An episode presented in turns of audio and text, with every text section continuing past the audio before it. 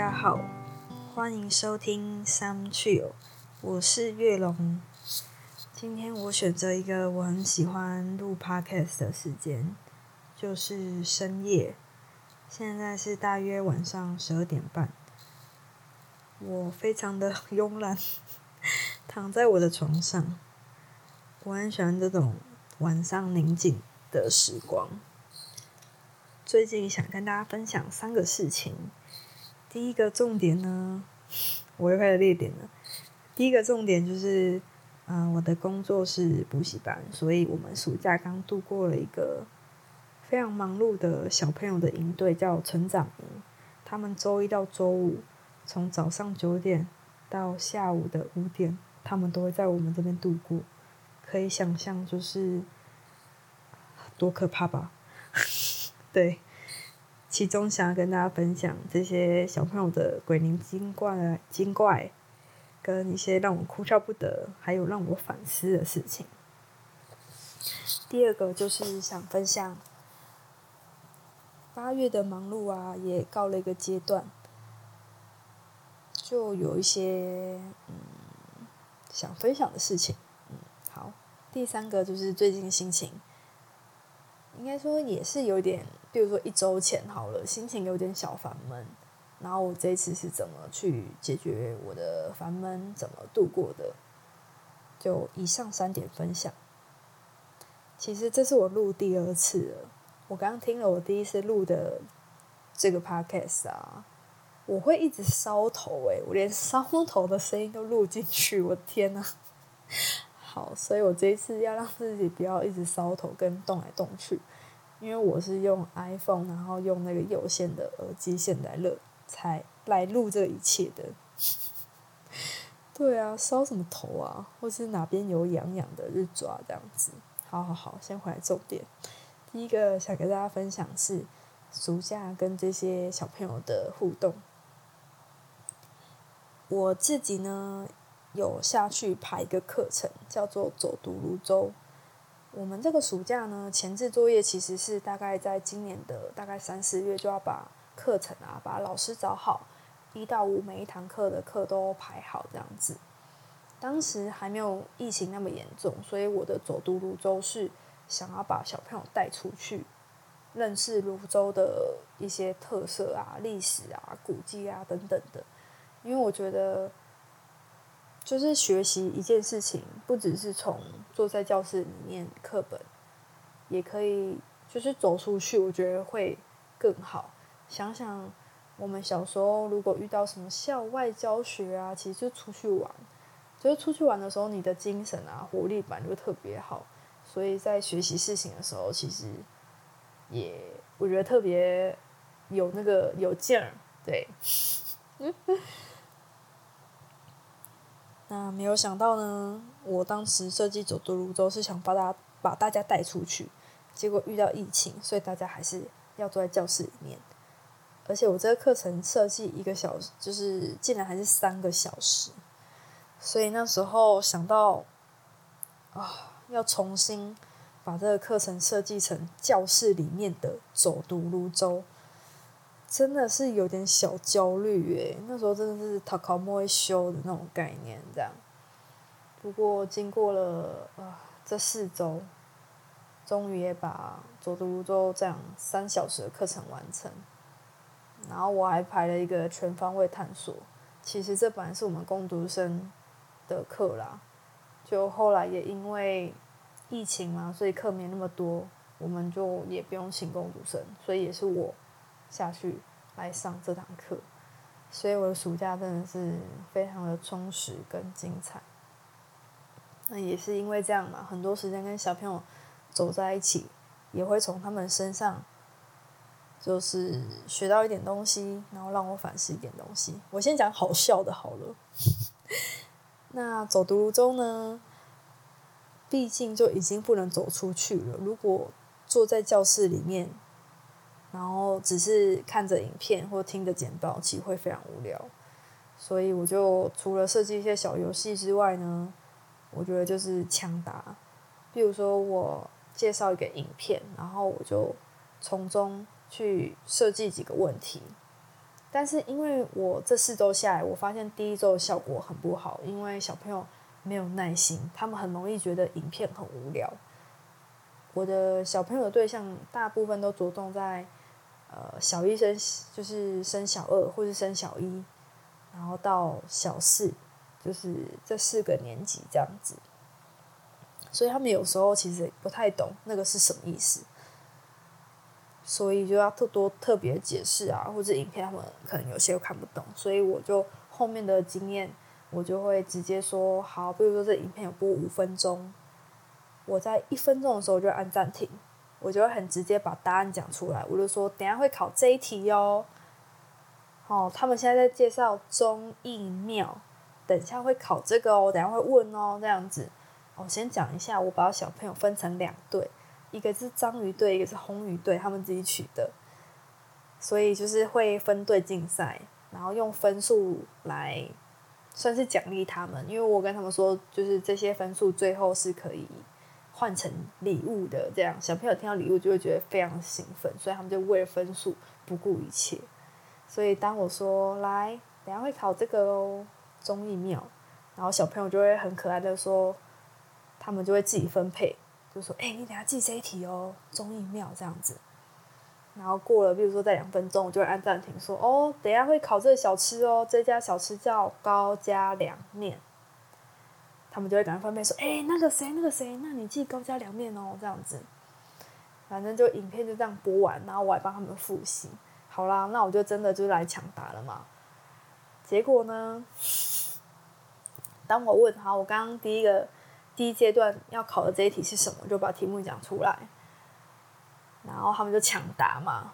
结果他们抢的太快，他们就讲：“呃，中中中一面。”然后他他就跟后面的高加凉面混在一起，所以当回答高加凉面的时候，他就是高加凉庙，就类似这样子。为了分数，然后就真的很好笑这样子。还有就是，比如说我他们的身高高度大概到我的肚脐这样，然后有一天我是穿，就是会有点露露肚子的衣服，这样比较短的 T 恤这样，他们就很直接说：“老师，我看到你的肚脐了。”对他们就对于有些事情好像就是非常非常的惊讶。过了一阵子，他就说：“老师，你会不会冷？”因为他就觉得肚子。就露一点一点点出来，这样我就说老师不会冷，赶快专心上课。反正就小朋友就会讲出一些真的 不经大脑思考、很直接的话，这样子。然后也会遇到一些调皮捣蛋的，可是也是因为这些很好笑跟调皮捣蛋的事情让我反思。我等下跟大家分享这个捣蛋的呢，就是真的是记在一北雕诶，就是。拿他没办法，一个小朋友，反正很很皮啦，就是真的需要非常严厉对他才会停下来的那一种。其中有一次，他就竟然就是爬我们的墙壁，怎么爬呢？就是大家可以想象，就是教室的门两边会比较窄一点，他就好像进去那个摸乳像这样子，然后就右脚踩右墙壁，左脚踩左墙壁，然后这样子想要爬上去。就导致我们的墙壁会变得很脏，然后我就有点生气，因为我们在疫情期间，因为教室补习班不太能开嘛，所以我们就趁着这个时候就做一些打扫啊，然后把墙壁真的是很认认真真的从上到下都很认真的粉刷，粉刷非常的干净漂亮，这样就就小朋友那样一脚就给我这样踩上去，我就很生气的说，比如他的名字叫小西瓜好了，我就说小西瓜。你知不知道我们真的刷那个游戏刷的很辛苦？然后他就这样，我不知道啊，而且还是那种很不当一回事的感觉。然后我就是，真是又气又不知道怎么办，你知道吗？因为他也是真的不知不知道。对，所以就又有好笑的小朋友，然后也有很捣蛋的小朋友。然后还有就是，因为我刚刚前面有讲说，反正历经了四周，我设计了个大大小小游戏，让他们去竞赛，得到分数这样子。然后最后是有个换礼物的时间。那因为最后一周其实他们越越熟了，所以他们就会越来越管控不了，所以又必须要把分数拿出来，就说你们再怎么样怎样，我就扣你们分数哦什么的。那他们就稍安静。可是有几个就是刚刚那个小西瓜就特别皮，所以就因为这样，我们就有扣他扣他们那一队的分数，因为毕竟是团队的分数，然后我就扣他们三百分这样子。结果他们那一队就是有四个小男生，我就看到有一个男生就突然趴下来，原来他非常非常在意分数，他快哭了。他觉得明明就是对方小西瓜的讲话，可是却害了他们那一队，扣了三百分。哎，他他他那个心情，那个瞬间荡哎，好像有人 有人甩了他那种非常非常失落，直接趴着。他平常是很活泼那一种，就觉得天呐，好心疼哦，但是也没办法这样子。好，然后我觉得我想要反思的地方呢，就是我觉得小朋友在回答问题的时候啊，就。呃，讲负面一点是不经大脑思考，可是讲正面一点的话，我觉得是一种毫无保留、很直接的想到什么就说什么的去讲他的答案。比如说，他就真的不知道那个墙壁是我们很辛苦的刷的这件事情。我想到什么就是。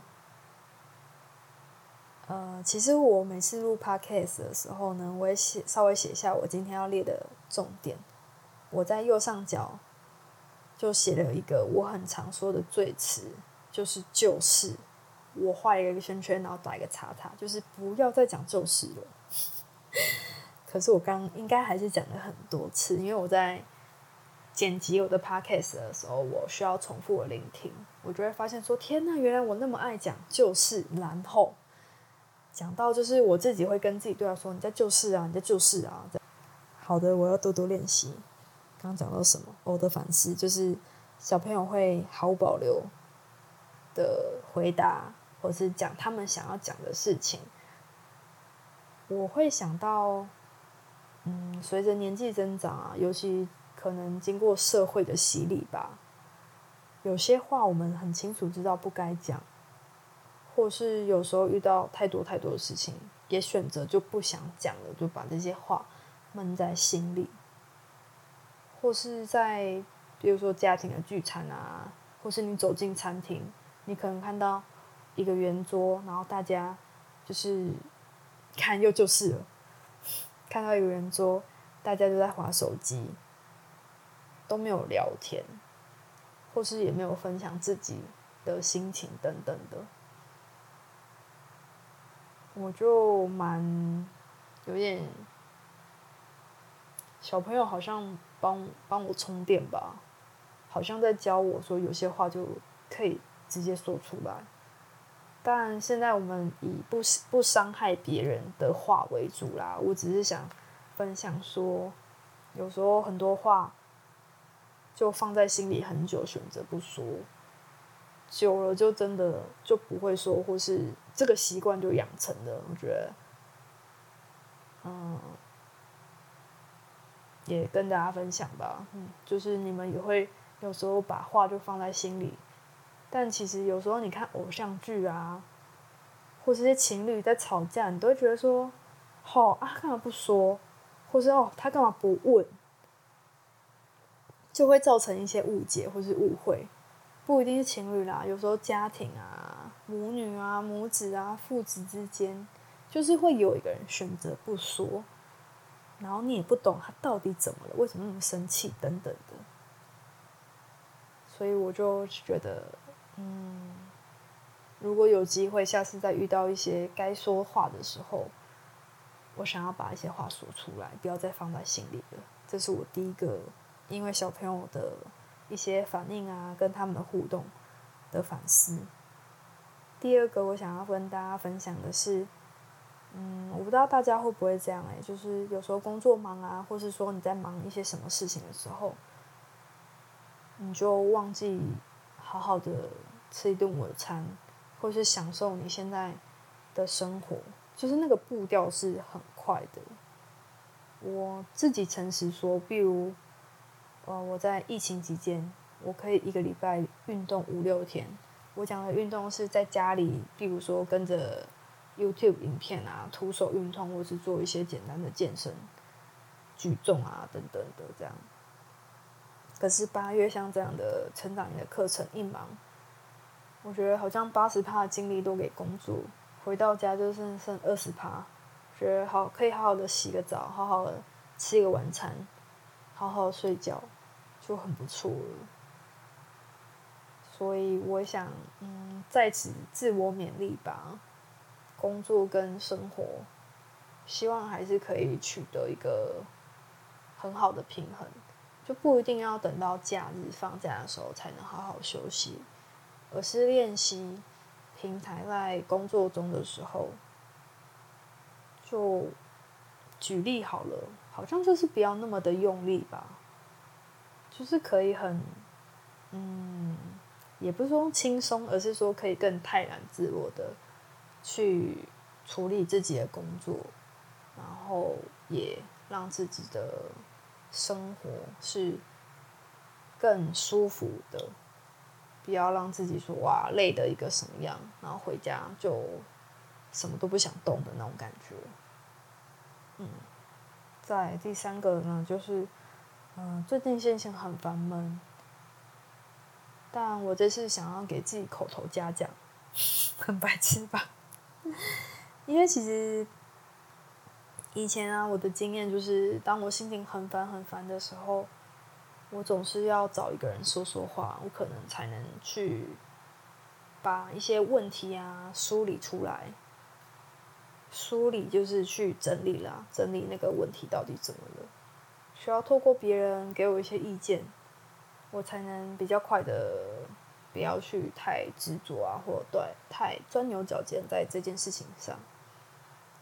但像我们这种身边已经太多有家庭小孩的年纪的朋友圈，其实大家都很忙，我也不是很好意思会马上的去找朋友聊。我这一次就练习让自己，呃，正面思考，去面对自己这件事情，我就发现日子还是要过，这个是一个很。直接的，就是你的烦恼在那边，但是你生活还是要过啊，你还是要吃饭，你还是要工作，就是太阳还是会升起，还是会日落，就是那种自然而然的运行吧。你心情不好在那边也没办法，所以我觉得自己去想出办法解决，就会好一点。但我觉得这个问题可能还是一个隐忧一直在那边。但我觉得就是面对问题的能力跟解决问题的能力提升，还有更安定、更静定的去面对这一切，我觉得我就舒服很多了。嗯，就觉得很感谢自己在这次的烦恼当中。不会太执着，或是说太还要发文啊，去抒发自己的心情等等的这样子，觉得很很开心吧？对啊，日子还是要过吧。最后就是也感谢大家听到这里，还有也想关心大家的近况，不知道大家最近好吗？有没有什么嗯烦闷的事情啊，或是很快乐的事情？不管如何，都希望大家可以更成长，更有能力，更有呃，就是遇到问题解决问题的能力，生活过得更好哦。今天就到这里啦，谢谢大家。